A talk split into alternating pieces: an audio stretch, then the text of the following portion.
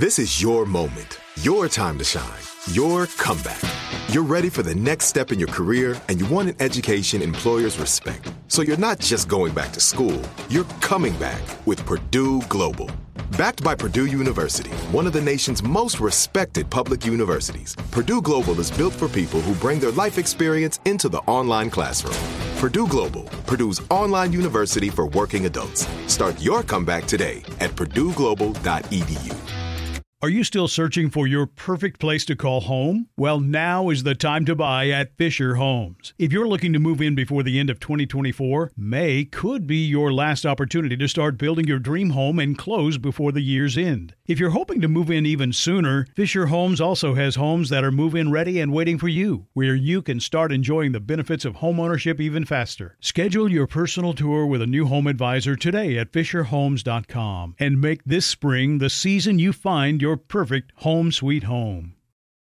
We went from normal life, healthy child to acute lymphoblastic leukemia or B cell ALL. The St. Jude team came up to get CJ via ambulance. Shortly after that, I noticed a rainbow. It meant that there was hope. We were driving into hope. To have hope is to have your child healthy, and we have that because of St. Jude. You can help kids fight childhood cancer. Please become a St. Jude Partner in Hope today by visiting musicgives.org. Today's quote is from Margaret Sanger in 1914. Uh, she was a a serious hero and also seriously problematic and compromised, but a real fighter for women's rights and especially for uh, reproductive rights.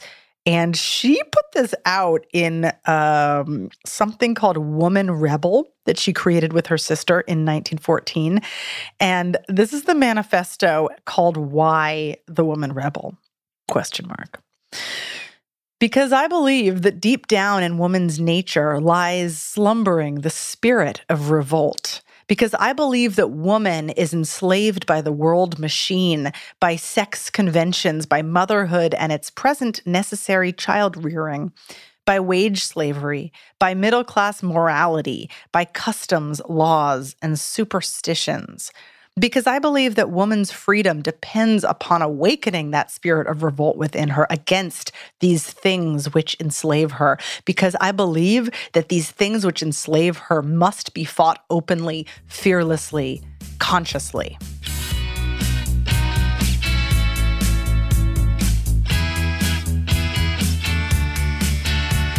Welcome to Permission to Speak, the podcast about how we talk and how we get ourselves heard with me, Samara Bay.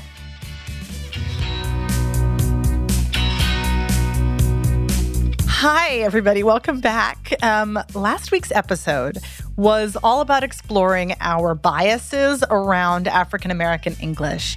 And this week, with a huge acknowledgement about how intersectional this all is and how little fits neatly into strict categories, this week's episode is sort of a part two turning the spotlight on biases around women's voices, on how aspects of our speech, uh, eh, the bits that sound a little different than men generally, or seem to, are what people love to point out.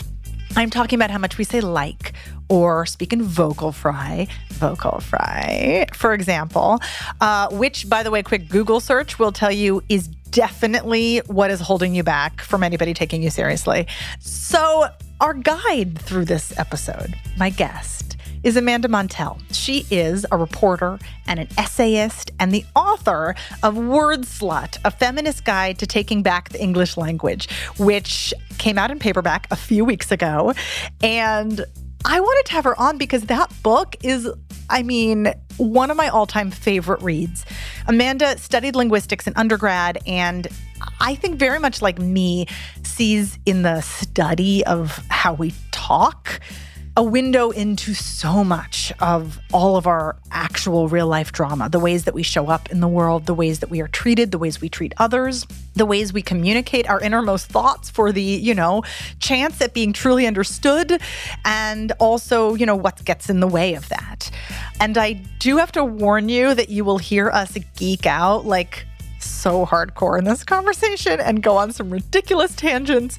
But you may also feel what I felt reading her book, which is like a really deep sense of satisfaction and validation that how we sound, all of our likes and vocal fry and upspeak and filler words are markers of our gender and in some cases of our generation. And we can absolutely try on different modes if we want because we contain multitudes. And, you know, if you want suggestions on how, then definitely listen to our upcoming mailbag episode. But this is the big but. We can also revel in how much, how each of us speaks is English in America right now where we stand. We're it. Uh, yeah. so this is Amanda.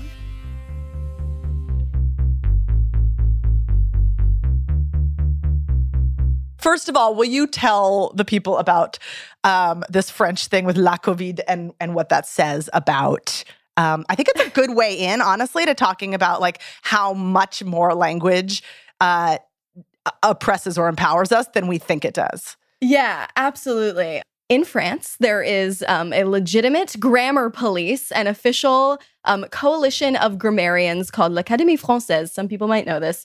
It consists of mostly white dudes named Jean. That is a fact. You can look it up. Um, there are at least 14 Jeans on the board of the Académie Française somehow. But anyway, they um, determined the country's it's true. They determine the country's official grammatical rules, and um, that includes the gendered noun classification of new words. So, you know, French is a grammatically gendered language where every noun receives a masculine and feminine suffix. There are dozens and dozens and dozens of languages like these throughout the world. But it was just announced that l'Académie Française has determined that from now on, COVID 19 is officially a feminine noun, la COVID 19. And there was some. Which it wasn't, which people were like which wasn't. generally making it just generally masculine. And so they had to kind of come in from above.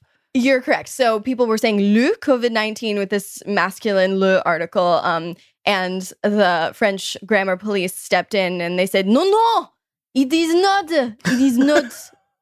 I won't even. But attempt. they didn't. But they didn't say it in English because non, non, absolument non. Un moment. Maman. yeah, like we'll just we'll just say a bunch of words that rhyme with non in a French accent. Yeah, exactly.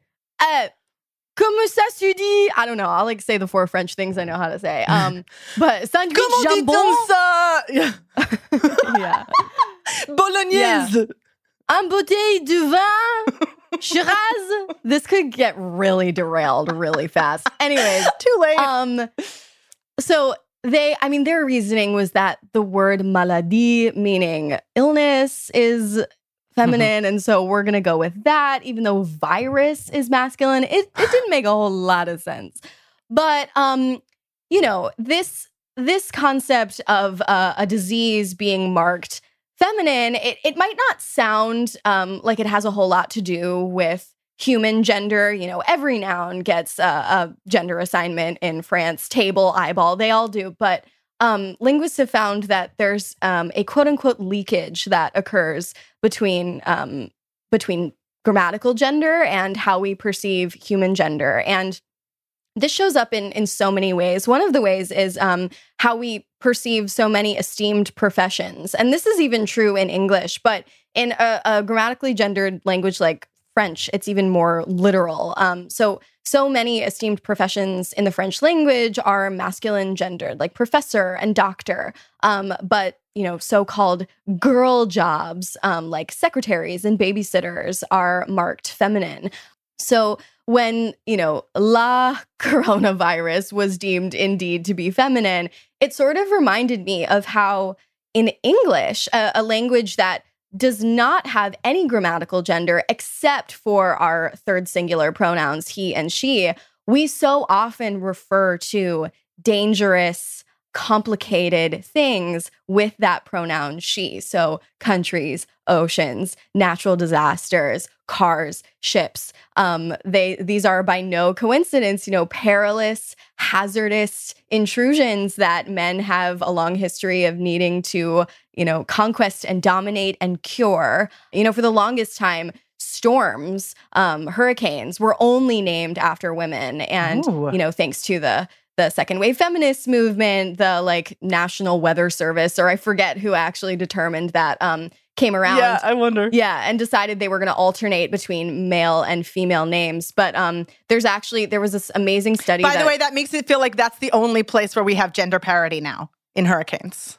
oh yeah, That's great. uh, That's great. with hurricanes. yeah, but there was this um there was a study that a bunch of linguists conducted in 2011. They published this study in the Journal of Popular Culture that was um, analyzing sexist souvenir T-shirts that were sold in the wake of Hurricane Katrina, Oh. and slogans included "Katrina, that bitch." I got blown on, pissed on, or I got blown on. I got blown, pissed on, and fucked by Katrina. What a whore. Mhm. Katrina can blow me. She won't keep me away from Mardi Gras 2006. So, like, that's a very clear example of how, you know, an ostensibly non human related piece of grammatical gender can really inform how you're perceiving that entity. Right. So we don't have this grammatical gender where, um, you know, there's, say, an O suffix on the end of words like surgeon or doctor or professor or writer or actor. But you know these words are tacitly coded male and we can hear that when we um when we hear things like female scientist or woman doctor or lady doctor um Girl those, boss. those things really uh, girl boss. Yes i have a whole diatribe on girl boss. But these things really yeah you know ceo boss entrepreneur these these words are are tacitly coded male in our culture um and when we have to you know modify them with an actively feminine um, modifier or prefix or suffix or make it cutesy with some feminine modifier that really um, illuminates that sexist notion So yes, so so this is um, very broadly the ways that we aren't necessarily thinking about how the language we use informs the way we think. There's also the other part of it, which is the language we use coming out of our mouth and how that affects how people perceive us, which is something I'm talking about all the time. And obviously, as a dialect coach, um, you know, my foundational work in this was people coming to me and saying, "I literally need to change the way I'm perceived." Some people think that in a you know subconscious way but when they're coming to a dialect coach it's like gotten really conscious.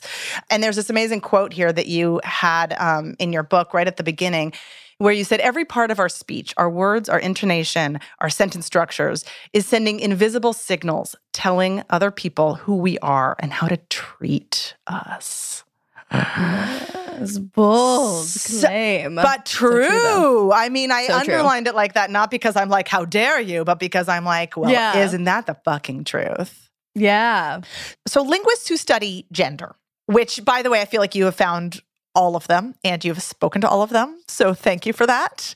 Um, it's it's like it's actually relatively new. I mean, it's like our lifetimes. And you have this quote One of the most exciting concepts that this new crop of research shows is that women possess a secret badass arsenal of linguistic qualities that are profoundly misunderstood and deeply needed in the world right now. So, can we talk about some of them? I want to talk about, um, oh, here's one gossip. Sure. Yeah. So gossip obviously has this incredibly negative connotation. Um, people think that gossip is idle and petty and something that only women do, whereas men's talk is banter, which is more sophisticated and never stoops to discussing people who aren't in the room.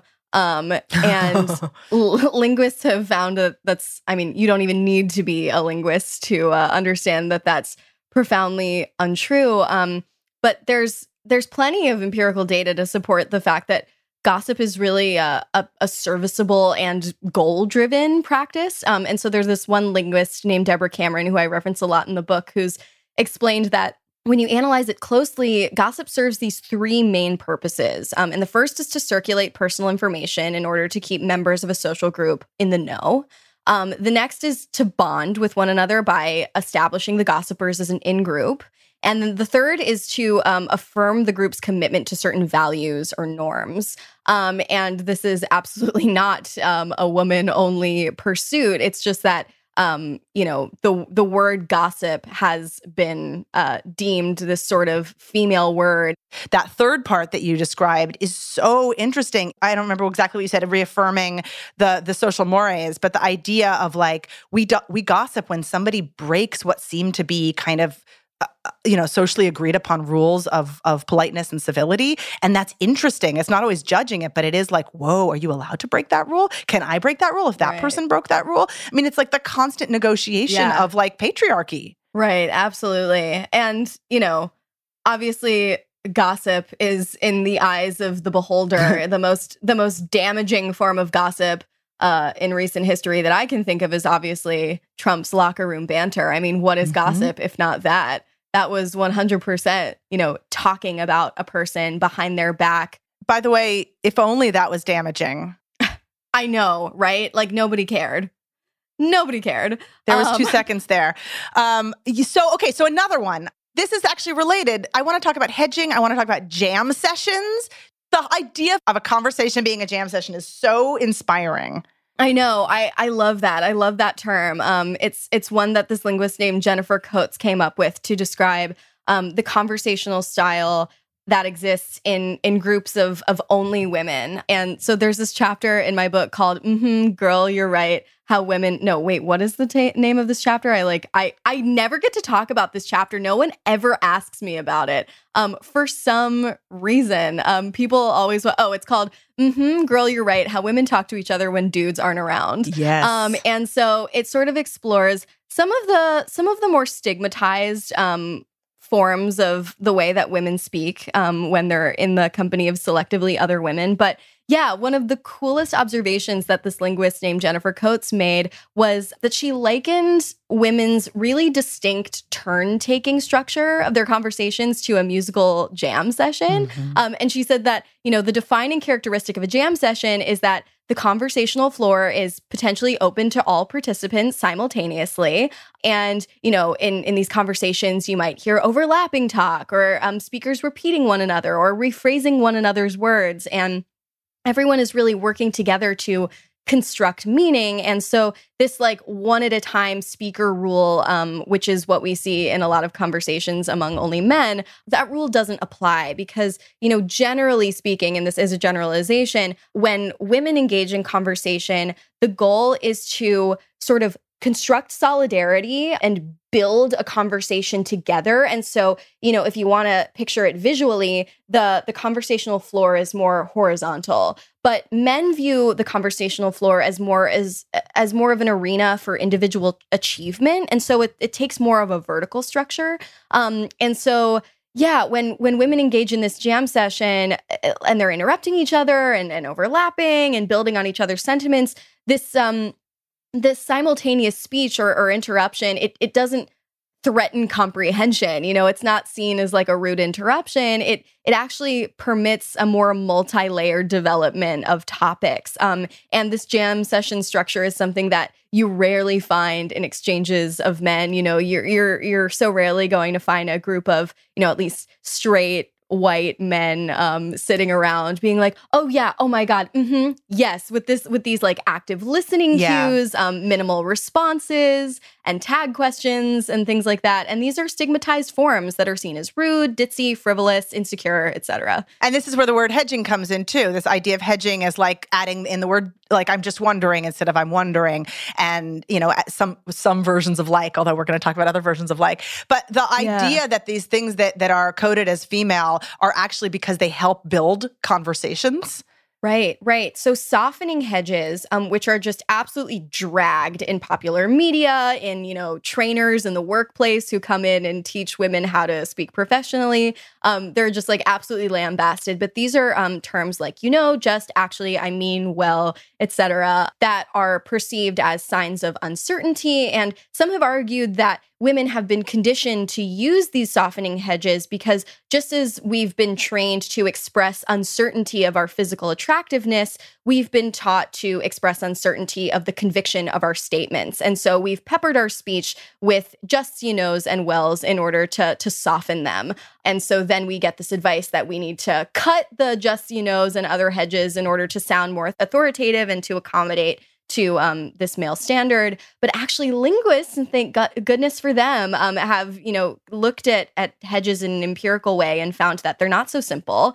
And they don't all serve the same purpose. Um, and they usually don't communicate insecurity at all. In fact, what they what they do is they form trust and empathy in conversation and they really account for the face needs of everyone in a conversation and you know women really need the interpersonal tools of hedges more often than men do because we so often delve into sensitive territory during our conversations. In that same bit uh, where Jennifer Coates is talking, she's she specifically says that you know there have been enough studies that, that she can say pretty decisively men do not talk about sensitive subjects as frequently as we do. They don't, they don't. need that. They avoid them rather right. than figuring out ways that we have figured out over, you know, 6,000 years of patriarchal rule to get into the real stuff, to bond with people when we need to bond with them, and to do it gently enough that, as you say, we, people can save face so that bonds can actually yeah. happen and there's not like ripping people further apart, but rather bringing them closer. Yeah, and what's sad is that like there was this there was this book um published a few years ago called Deep Secrets by um oh what's her name? I think it's Niobe Way. And it explored the friendships of young straight men. And what was kind of sad was that like she followed this group of boys through adolescence and found that when they were little, boys' friendships with other boys were like just as intimate, just as emotional mm-hmm. as friendships between girls. But it wasn't until those norms of masculinity sank in that the boys you know ceased to confide in one another express their vulnerable feelings. This you know no homo creed became yeah. entrenched. And so then you know they felt they started to feel like they couldn't rely on their bros for emotional support. They couldn't engage in those jam sessions. It would be seen as gay. And so you know from then on women became the the carriers of their emotional burdens um, and only in private. Yeah there's a peggy orenstein book that just came out uh, about like called boys and sex that where she like befriends them and, and sees that hardcore over over a long period of time. Yeah. the other thing i want to throw out and then we totally have to take a break is um, i was super influenced by this book called joining the resistance. Everybody Joining the Resistance, Carol Gilligan. She's a linguist and also a psychologist. And she talks all about how we've all been trained that women, most important thing for women is relationships, most important thing for men is self. And so, in a way, we have right. to not listen to ourselves in order to have relationships, and boys have to not listen to relationship, not not prioritize relationships because they have to be all about their individualism. It is right. legit and so deep. And I'm raising a little boy, so and I'm like, don't. I'm okay. We're gonna take a quick break, and we're gonna be right back cool, cool.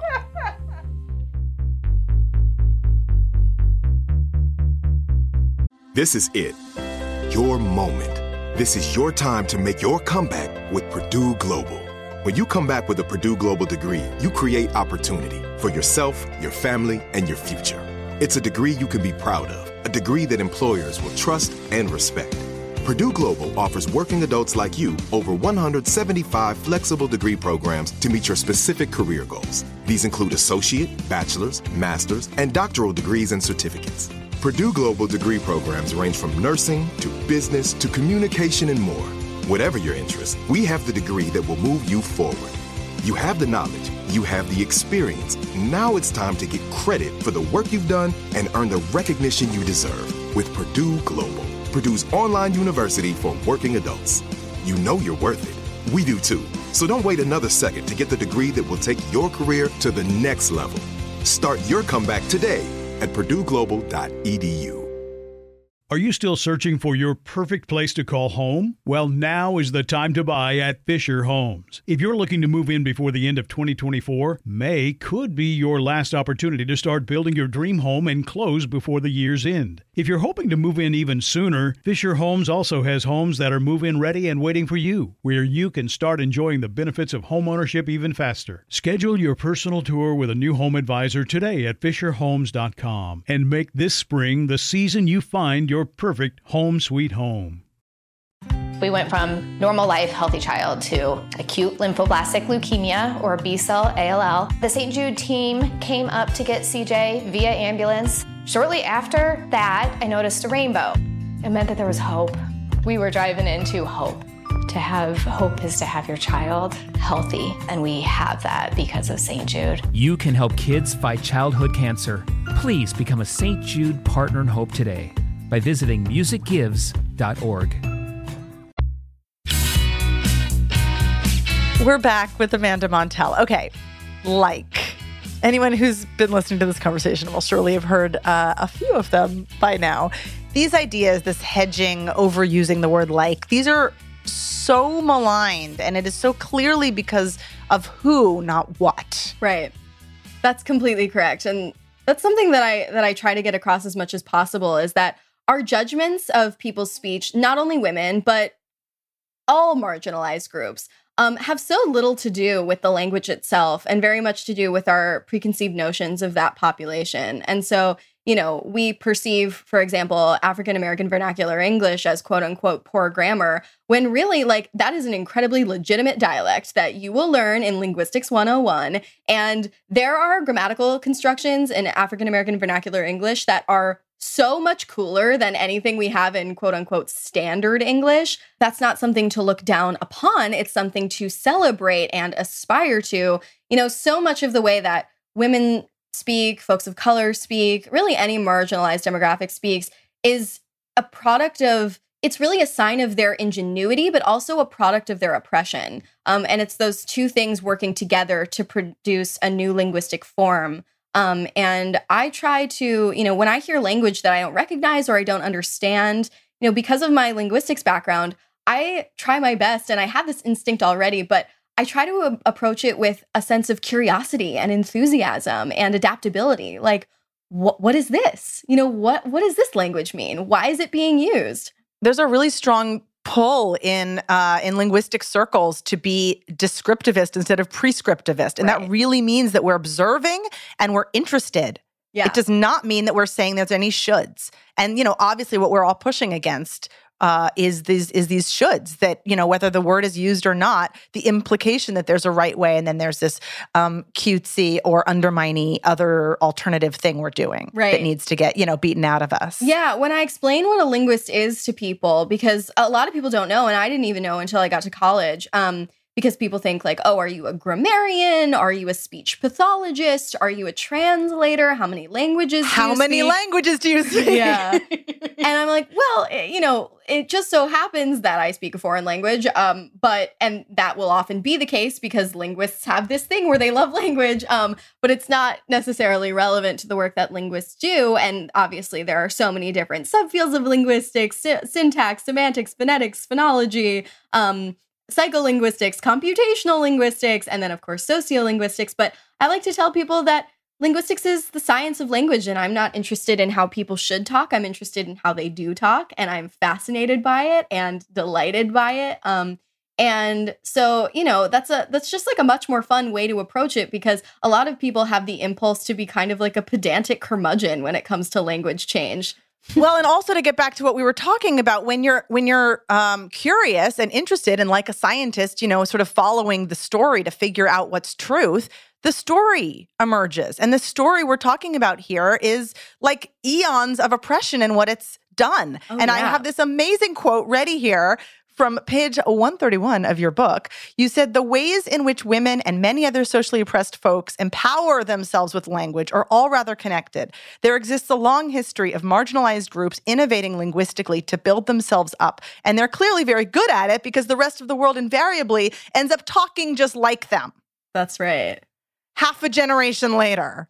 Yeah, so time and time again, linguists have found that women are our culture's linguistic innovators. Um, and there are a lot of theories as to why that is. But my favorite is that women use language as a form of social power in a culture that doesn't give them a lot of other ways to do that. Um, and I have some specific examples of how that works, but I can talk about like if you want, because it's one of my my favorite uh, things to talk about. So, like. Can we just take a second? One of your favorite things to talk about. Um, hello. it really is. I mean, um, that's By the way, Amanda and I have never actually met before. And I mean, granted, I don't know if this co- counts as meeting through the internet, but like, I, I'm like, hi. yeah. Hi, oh, I French. know. Like, I, but I feel like we have because our personalities are strong and they come through even over Instagram. I think. A, yes. B, I also think that I just saw your Myers Briggs, and I think we might be the same. so- ENFJ. yes. Yeah. um, which might be why I think we both kind of carry the mantle of like the person who wants to like turn some of this stuff that can be accidentally hidden away in academia Mhm. into something that's that's available for public consumption and that's fun and that's young and that's us. Oh you know? yeah. I'm a populist bitch. Like I'm not getting a PhD. Yep. Yep. Um, yep. when I was like interviewing linguists for my book, some of them were so kind and so generous with their time and really supportive of what I was trying to do. And some were offended. Like, who are you? I question your background. I question your Mhm. motives. Um, so academia academia can be really um crotchety.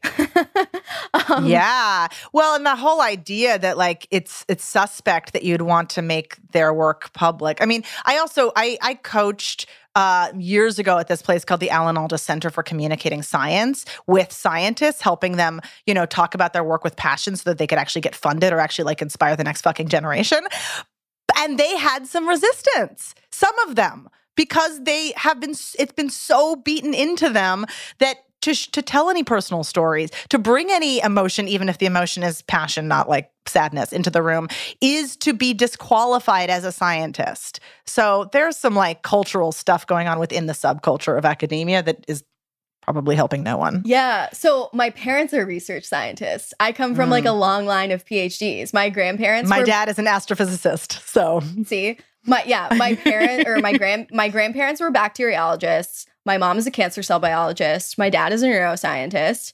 Um, and they've done things at the Alan Alda Center. My parents are are well, they're in academia, but they're also sort of populist. And my mom actually was trying to get her own book deal. My mom wanted to write Word Slut, but for like embryology. but um but like no but she's gonna she's gonna publish it with an academic press because like popular presses were like what no that's Um, amazing. so poor mom Um, but tell me about like. oh yeah tell sorry wait we got Lake. way off track um okay so lake No, it's so good. Lake is obviously one of the most criticized, lampooned speech qualities in the English language today. You know, when people make fun of teenage girls, they say things like, and then I was like, and she was like, and you were like, and like, like, like, like, like. Um, and people think that, you know, all likes are the same and they're just a blatant sign of ditziness, and that if you don't know what you're saying, and if you're a ding dong and a turkey, then you're to use like all over the place. Um, but despite the words detractors, you know, like is actually extremely useful and versatile. And linguists have found that there are six completely distinct forms of the word like. They're all homonyms, just like, you know, the noun watch, meaning the timepiece on your wrist, and the verb watch, meaning what you do with your eyes when you turn on the TV, are homonyms. And you know, the two oldest forms of like in the English language are the verb like and the adjective like, as in the sentence, um, oh, I, I like your backdrop. Um, it looks like something out of the jungle. I'm I'm complimenting the the beautiful backdrop I'm seeing right now. But um those, you know, those two Yeah, forms are they, they sound exactly the same. So most people don't even notice that they're these separate words with separate histories. Um, and they they're both so old that, you know, we've had a lot of time to get used to them. They, they And men use them too. yeah, and men use them too. Like nobody nobody complains. But yeah, they come from these two incredibly old old English words. One is lich and one is lician. Um, my uh, audiobook engineer taught me how to pronounce those two old English words. Um, so I'm I'm grateful to her for that. Thanks, Cassandra. Shout out. But um, there are these four new likes that have developed much more recently than that, and these are all separate words with distinct distinct uses too. Um, and only two of these likes are used more frequently by women, and only one of them was pioneered by young Southern California females in the 1990s, which is where we get that Valley Girl stereotype from. And that one is my favorite one, and it's the quotative like, which you would hear in a sentence. And I was like, oh my God, what are you saying? And she was like, I know, right? And this like is super useful because it allows you to tell a story, to like relay something that happened without having to quote the interaction verbatim. So if I were to say, um, oh yeah, and then my boss was like, I need those papers by Monday. And I was like, are you fucking kidding me? I'm not saying what actually happened, but instead saying what I, you know, wish had happened or or conveying the spirit of the interaction. And this Mhm. incredibly useful quotative like has continued to explode in popularity since the 90s. So then there are two more forms of the word like, and these are hedges. One is a discourse particle and one is a discourse marker, and they are very similar. They're used to, you know, connect or organize or express a certain attitude with um with your speech. And so the discourse particle you would hear in something like Oh, that backdrop is like my favorite thing I've seen all day. But the discourse marker would be like that backdrop, it's really cute. Um, and the discourse particle is used the discourse particle is used just as much by men and women. It's used in equal measure. And so it isn't ridiculed as much. It's really only the forms of the word like that are used a little bit more by women that receive such heavy criticism. Um, and then the last form of the of like is the uh, approximate adverb, which has been around since, or which has uh, replaced the approximate adverb about in casual conversation, and so nobody ever complains. And you would hear that in um, I uh, I I bought this sweatshirt like two years ago. Um, and so because it's been around for a while and men and women both use it, um, nobody has any problem with it. And so objectively that we can see that using one, two, or all of these likes in the same sentence um, isn't inherently a bad thing. And so I like to tell people, you know, if you get criticized for saying the word like too much, you can ask them, oh, really? Which kind? Um, because uh, a lot of the time, you know, people ridicule like so heavily um, just because they don't realize that there are these six different forms um, and they they blame women for all of them. And if we were using any word six different ways, um, we're bound to hear it more often. That's an interesting point. Yes. oh, 100%. There was this really funny quote from the New Yorker a few years ago um, where someone said, if men had pioneered all of these different likes, we would be reading the like New Yorker. But, you know. Oh, well. you know, but like, you know. Um, yes, I very memorably, because this like really, I had to, to take a moment with this. I gave a talk, uh, which I've talked about on this podcast before for like Oh, no. 400 people before. And it was great. It was very well received. And I had some friends in the audience who happened to be walking out at the end behind two older women who said, quote unquote, do you think she was using all those likes on purpose? Wow. Wow. And so I I really wrestled with when I heard that I was part of me got instantly ashamed, which is, you Mhm. know, the the the total like conditioning that we should not be saying like so much without questioning why we shouldn't be saying like so much. Uh, so that I absolutely got hit with that. And then of course afterwards, like moments afterwards, the second hit that I got was like yeah, yeah, I'm a, an authority figure who can stand on a stage and have those two women think I gave a great talk and have them wonder if I was using like on purpose because it is a marker of my particular generation and identity. Right. Oh yeah, I once um working as a beauty editor, which was my old career. Um I I we had this duo of media trainers come in to sort of evaluate and give the editors pointers on how we should conduct ourselves on camera were we to do like a bunch of Facebook lives or whatever the fuck back when Facebook live was like a major thing. Um and I remember this uh this colleague and I she was also in her early 20s were assigned to just like sit down and engage in a spontaneous conversation and we were going to be judged on our you know how we seemed and uh, how we came across and i remember the media trainer just like laid into me for saying like too much you know she was telling me about how inauthoritative it made me sound and blah blah blah Little did she know you would literally become the authority on like. i know By the and way, then- side note. well, side the note. funny thing was that like I I was working on my word slut book proposal at the time, and so I was just sort of you know chuckling to myself. But then the crazy part was that she said at the end, she was like, I mean, all that said, you came across as very likable, extremely likable. Like I want to be your best friend, likable. And I was like, secretly, I know that it was very much my authenticity of speech and my relaxed nature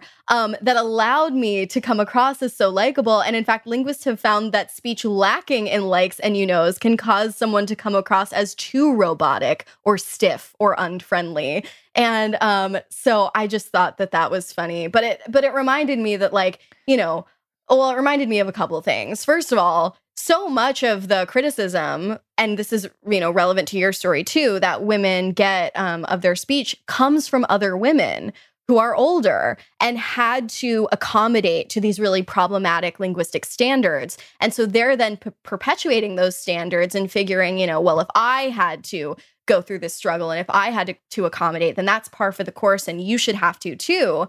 But, you know, hopefully when the younger generation becomes the boss and you know, I have an I have assistants or not multiple assistants. I have one assistant now.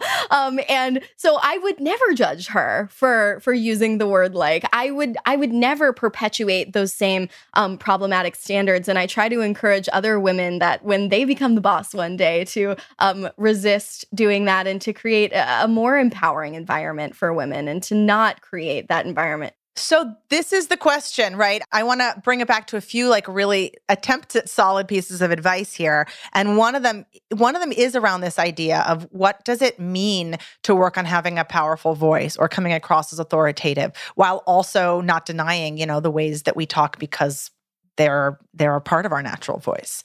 And it's a challenge. I mean, you know, for some people it is about um I mean, I've certainly been in a position of telling people that the way that they are vocal frying at the end of their thought, where like they'll say something that matters, like it sounds like it matters, but then they'll say, like, but I don't know. Right. Or something that has the gives the quality of, but I don't know. Is extremely useful and totally uh, valid in those interaction jam sessions.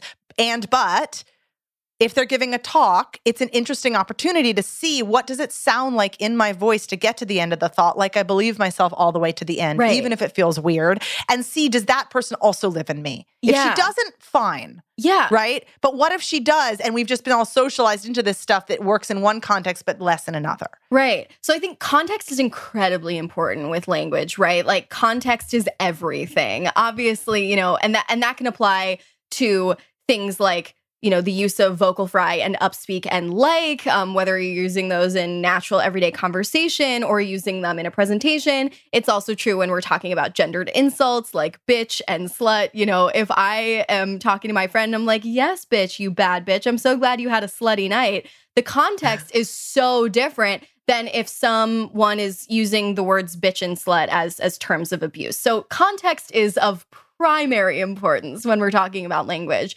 Um but yeah, I think like obviously in certain by the way, that was the discourse particle like um that I just used. I always like to point that out. Um but yeah, I think there are there's a time and place for our most natural speech and there's a time and place for a slightly more heightened and formalized version. Obviously, when I'm writing my book, I'm not going to put justs and you knows and wells everywhere. Um, and there are people who do write like that. Like there are people who do hedge in their writing to create a certain casual effect. But I'm trying to write uh, an authoritative linguistics book. That's fun and accessible, but I, I would actually argue that you did that you that you that you really honed in on a third way. Like there is the informal and there's the formal, Right. but then there's also conversational writing, which is different than than unconversational writing that would sound bad out loud. True. You know?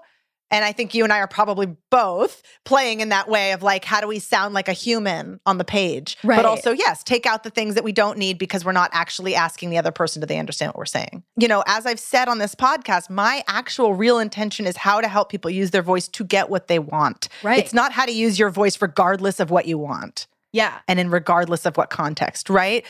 And I think something that we both are super jazzed about is that language exists in order to do something. Yeah, exactly, exactly. And you know, we were talking about code switching before, and uh, that's a that's a cue that we can take from you know speakers of African American vernacular English who also speak standard American English. It's like we need to be able to drop into different registers according to the situation at hand. Um, and I certainly have different registers. You know, I have my like my boyfriend will overhear me talk in my um, Amanda University Instagram register, and then talk in my when I'm interviewing a source for my book. I have a completely different register. And um, we were talking about how I volunteer on a crisis lifeline. I have a totally different um, form of speech when when mm-hmm. that's the context. And then I have the, the you know this the voice that I use when I'm talking with my friends. I have the voice that I use when I'm talking at a public event. You know, we we need to be able to um, adjust according to the situation, and that's not to put any pressure on anyone to um, you know have to radically alter their speech because something else that I want to communicate is like really the most important thing is authenticity. Like talk about something you care about and you know, you can listen to the spin doctors and the vocal coaches all you want, but if your speech sounds inauthentic and stilted, you're not going to be compelling and you're not going to get across what you need to get across. And part of what's what's the deal with my with like my ethos around around voice coaching is that where I'm what I'm trying to get for authentic, you know, quote unquote authentic voices from people is that they're talking about the things that matter to them in a way that sounds like it matters to them. And we've yeah. often had that sort of socialized out of us. So having to get a little boost to be like, "Ooh, what does it feel like to actually breathe and feel my feelings and be a, a you know, giving myself permission to do that so that I can actually like let my authentic self out and not just hide." Yeah, exactly. Okay, I had a few questions. One of them was about what people tend to write to you about, like what their responses have been, which I really want to know. But the one that I think we should end this section on is um, you're writing a book on cults now, and specifically about um, the language of cults and and I, I, think how they brainwash us. And and I and I think what you're sort of implying is that um, it's happening to all of us all the time. Um, what yeah. uh, has it changed anything about how, what you wrote in Word Slut, or what are you learning that's surprising? Yeah, well, the first thing um, is that brainwashing doesn't exist. It's a pseudoscientific mm. concept mm. um, and a metaphor, after all. Nobody actually mm-hmm. cuts open the brain and scrubs it. Although, although um, there is a more literal form of brainwashing that occurs when we sleep, um, thanks to our glymphatic system, um, but that's a, a totally separate, um, very nerdy concept that has to do more with what my parents study. Anyways, um, mm.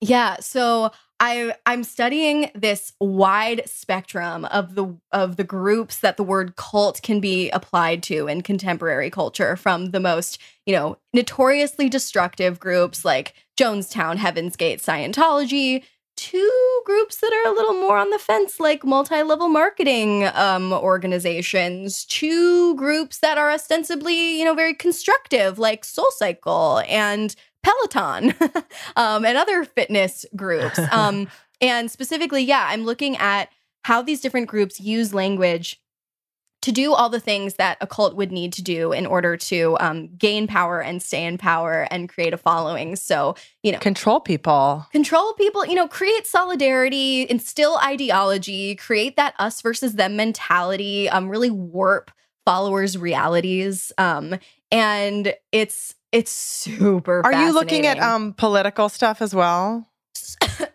Sorry, whoa. I, I think a demon was just expelled from my mouth.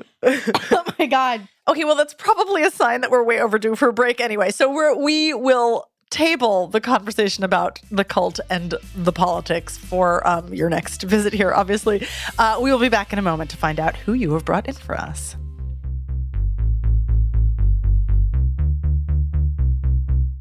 This is it, your moment this is your time to make your comeback with Purdue Global. When you come back with a Purdue Global degree, you create opportunity for yourself, your family, and your future. It's a degree you can be proud of, a degree that employers will trust and respect. Purdue Global offers working adults like you over 175 flexible degree programs to meet your specific career goals. These include associate, bachelor's, master's, and doctoral degrees and certificates. Purdue Global degree programs range from nursing to business to communication and more. Whatever your interest, we have the degree that will move you forward. You have the knowledge, you have the experience. Now it's time to get credit for the work you've done and earn the recognition you deserve with Purdue Global. Purdue's online university for working adults. You know you're worth it. We do too. So don't wait another second to get the degree that will take your career to the next level. Start your comeback today at purdueglobal.edu. Are you still searching for your perfect place to call home? Well, now is the time to buy at Fisher Homes. If you're looking to move in before the end of 2024, May could be your last opportunity to start building your dream home and close before the year's end. If you're hoping to move in even sooner, Fisher Homes also has homes that are move in ready and waiting for you, where you can start enjoying the benefits of homeownership even faster. Schedule your personal tour with a new home advisor today at FisherHomes.com and make this spring the season you find your perfect home sweet home. We went from normal life, healthy child to acute lymphoblastic leukemia or B cell ALL. The St. Jude team came up to get CJ via ambulance. Shortly after that, I noticed a rainbow. It meant that there was hope. We were driving into hope. To have hope is to have your child healthy, and we have that because of St. Jude. You can help kids fight childhood cancer. Please become a St. Jude Partner in Hope today by visiting musicgives.org. So we're back. Uh, Amanda, tell us who you brought in for us. I brought this. I don't know. I don't know how many people have heard of her. You might want to Google her later. Her name is Michelle Obama. Um, no, I'm so thrilled you brought in Michelle. I feel like all of the other guests like didn't even realize that they hadn't brought her in yet. Um, it's so good. It's so good. So Michelle Obama, I mean, what a what a total dream of a um, public speaker. And I pulled two different clips and would love you to tell me which which you'd like to listen to and talk about for a little bit. Okay. One of them is this sort of when she got on all of our consciousness, which is the uh 08 Democratic National Convention where she gave this gorgeous speech that was very personal. Uh and also a stunning example of public speaking. The other is from like last week where she's just talking into the camera to some high school students and I feel like since we're all doing talking into camera work these days and sort of rebranding or rethinking about what public speaking even means for the near future, uh, I thought Mhm. that was interesting too. Oh, cool.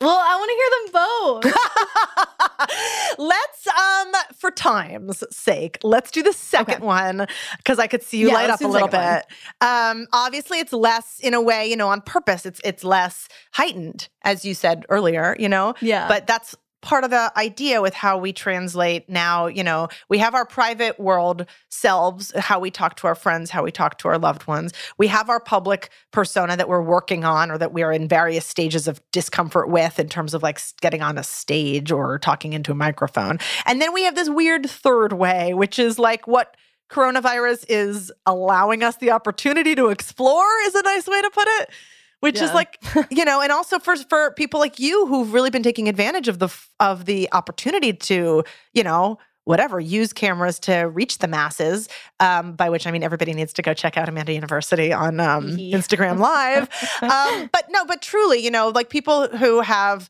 really harnessed like the power of the youtube age to connect with people are are who have explored this and, and sort of found how to how to bring themselves into looking into a weird little black dot on the screen yeah. um, so here's how Michelle does that. you know, we, we hear the stories every day of all of the medical providers and the medical workers who are putting their lives on the line. And that's a big, powerful way that people are sacrificing and making sure that they're playing a part. But there are also ways, big and small. I mean, people are delivering food to folks who can't get out. I mean, simple things like checking on your loved ones. Pick up the phone. Don't just text. Make sure the people that you love hear your voice. There's this idea that was discussed in one of my earlier podcasts about um, thinking about how public how people how people sort of present themselves publicly as being um, you can sort of you can sort of rate them on these metrics of strength and warmth hmm that aren't opposites. They're just two different sort of things that play next to each other and and and like sort of together tell a story about how we how we perceive people and how much we feel like we like them or trust them or think Yeah. they're powerful. And you know just even in that little clip where she's like you know not at her most like full bodied uh you know right sort of i'm thinking of like you know the the stage persona um what she says to somebody who basically is saying, I feel powerless, how can I help? is it makes me think of what I my interpretation of the strength warmth thing because I think the strength warmth thing is really strong and really strong and really warm. Uh, no, I think the strength warmth thing is really valuable, but I also think it's it's um it feels really academic. And it's sort of like, Mm. okay, great. How do I turn dial up my strength and dial down my warmth? You know, I mean, it can start to get us in our head in a way that feels very unpermissiony.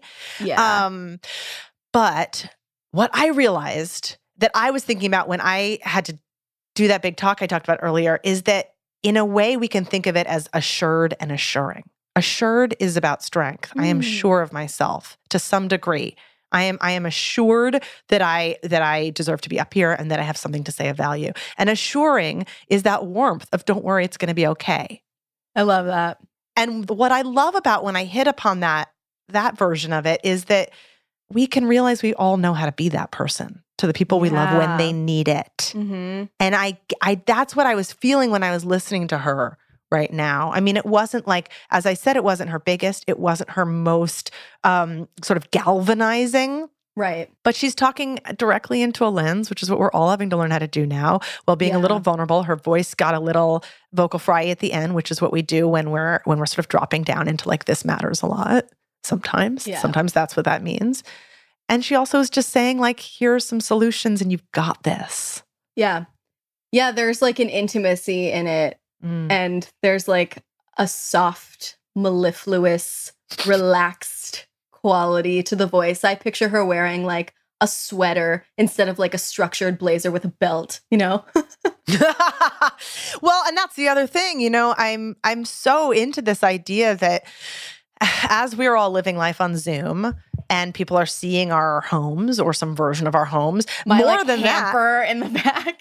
although we're all, I think, suddenly feeling all, you know, I've, I've, I've heard a lot of discussion about the self consciousness of people can see my house now. What I'm more interested in is like what the version of us that we bring into those meetings is who is sitting in our house, who's used to being comfortable in our house and bringing that level of comfort and, as you say, intimacy into something that feels like a work context. And like, can we learn anything Right. there? about sudden this this sudden like sort of lack of a of a of a division. Yeah, it's interesting. I think like I can just speak anecdotally. I don't have like data on this, but I I consider myself a sort of like very casual friendly person with like not a lot of airs. I don't use a lot of like corporatese. Um yes, I use a lot of like linguistic jargon because I'm a nerd, but I I'm just sort of like an informal person who can turn on the formality when it's, you know, necessary and appropriate, but like all of this sort of like let's strip away the pretense and just like get out of the way within the first 5 minutes that I'm not wearing pants. I mean, I am wearing leggings today, but um like I had a general meeting. This is a Hollywood term. Um, I had a general with a production, like fancy production company the other week, and I wore the Zoom uniform of like a cute top with a headband and like full makeup. And, you know, if I had had that meeting in person, I would have also had cute pants and heels. And, you know, it would have been, it would have had that certain level of professionalism. But within the first five minutes, these strangers and I were talking about how we were all wearing pajama bottoms. And they were, I, I was talking about how I was wearing these stripy pajama shorts that I had had since 2009. And they were like, let's see them. We want to see them. And I was like, okay. I was like, you got it. Like, and I just panned down and they were like, those are cute. We all have those. I was like, yeah. I mean, in a way, like, you know, everybody's talking about the silver lining, but like the silver lining of the pandemic in terms of the how business is done is that we can all admit that we've all been sick of the pretense for a while. Yeah, no, the the pretense is really off-putting to me. And I, I talk about it in my cult book about the the pretense and bullshit of of corporatese, um, which is something Mhm. that uh, always really rubbed me the wrong way in corporate offices. Obviously, like sometimes um, workplace jargon is necessary to like succinctly communicate about a specific topic, but sometimes it really is just like euphemistic, creepy bullshit. Like when we talk about like wifeboard, wifeboarding, what the fuck? No, whiteboarding and um and sunsetting and like you know, uh, oh God, there are just like, there are countless terms that I love to parody, but um yeah it's, it's getting- much more about in those cases it's much more about tribalism right? It's like we're we're on the in crowd and if you don't understand us there's a reason you don't understand us you have not been let in. 100% 100% and it's like not for succinctness and clarity. In fact sometimes it's to actively obscure meanings and confuse outsiders um and even confuse insiders. I, I don't know. It's just like bullshit to me. So yeah i um you know there I, I like I hesitate to use the word silver lining because I don't know. This just like all sucks, but Yeah. I do um I do appreciate the humanity that people are showing. Is there a term that we should be using besides silver lining? Because I feel the same. It's like I, I- what a what an extremely callous thing to say about something that's ruining people's lives all around the world. But also, like, w- how do we talk about the fact that we're all like there's this human need to find hope, and so we find the things that are working better now than they were. You know, Yeah. we'll we'll look for that. there's this there's this amazing YouTube video that I recommend to everybody. It's this Brene Brown video on empathy and it it talks about how like true empathetic statements never start with well at least. You know, Ha! like they don't, you know, like truly empathetic statements don't try to silver line a shitty situation. And, you know, obviously, sometimes it's really necessary to look at the hopeful, um, optimistic side of things if that feels appropriate. But this is something I learned like on the lifeline because sometimes I'm talking to people who do not want advice about what's going well for them, or they don't want, you know, to be cheered up, if you will. They Mhm. just want the space to talk about how something is awful and how something sucks and how something feels really hopeless. And they want someone to like crawl down in that hole with them instead of looking down from the top, being like, yeah, Mhm. that sucks, bro. But like, at least you're, you know, at least you don't have COVID. You know, you, they want someone who's going to crawl down in that hole with them and be like, I hear you. That's awful. Nobody deserves that shit, you know? Yeah. Um, and that is not always the most natural impulse for me because I am like a perky person. Um, but it's that same idea of warmth versus strength. Like you were saying, like there is a time to just be to just be like someone's parent almost. And then there's blanket. a time yeah, to be like a blanket. But then it, the, p- parenting is warmth and strength. So there's a time to be like somebody's blanket, and then there's a time to be someone's like spank and paddle. or I don't know what the what the metaphor would be. Um, speaking of um spanking paddles, we should uh probably end this. But Amanda, thank you for talking to us today. Oh, it's really thank you. Thank you to Amanda Montell for joining me. You can find out more about her and get her book in my show notes or on the website permissiontospeakpod.com. There's also a little bit more bonus content on Instagram this week where you get to hear Amanda telling me some like serious wisdom on how to think about confidence. Which does, uh, in fact, connect with my five year old son correcting me, um, in case you were wondering he has all the opinions now about how uh, English works. Shocking, shocking. My child would do that. Um, while you're over there at Instagram, though, please keep sending me DMs. I'm loving people writing in. Tell me what's going on with your voice. Tell me what you want to hear more of in this podcast, including specific guests or general categories of the type of person whose voice would really add to the conversation. And I would be really, really honored to try to make that happen. And thank you to Sophie Lichterman and the team at iHeartRadio, to my family and cohort, and all of you.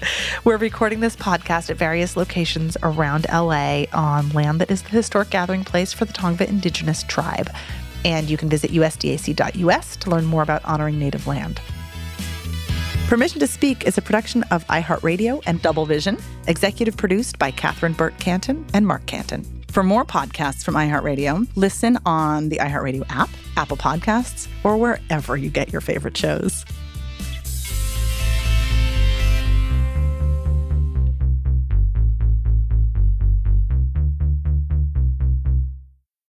Become a part of the fast growing health and wellness industry with an education from Trinity School of Natural Health.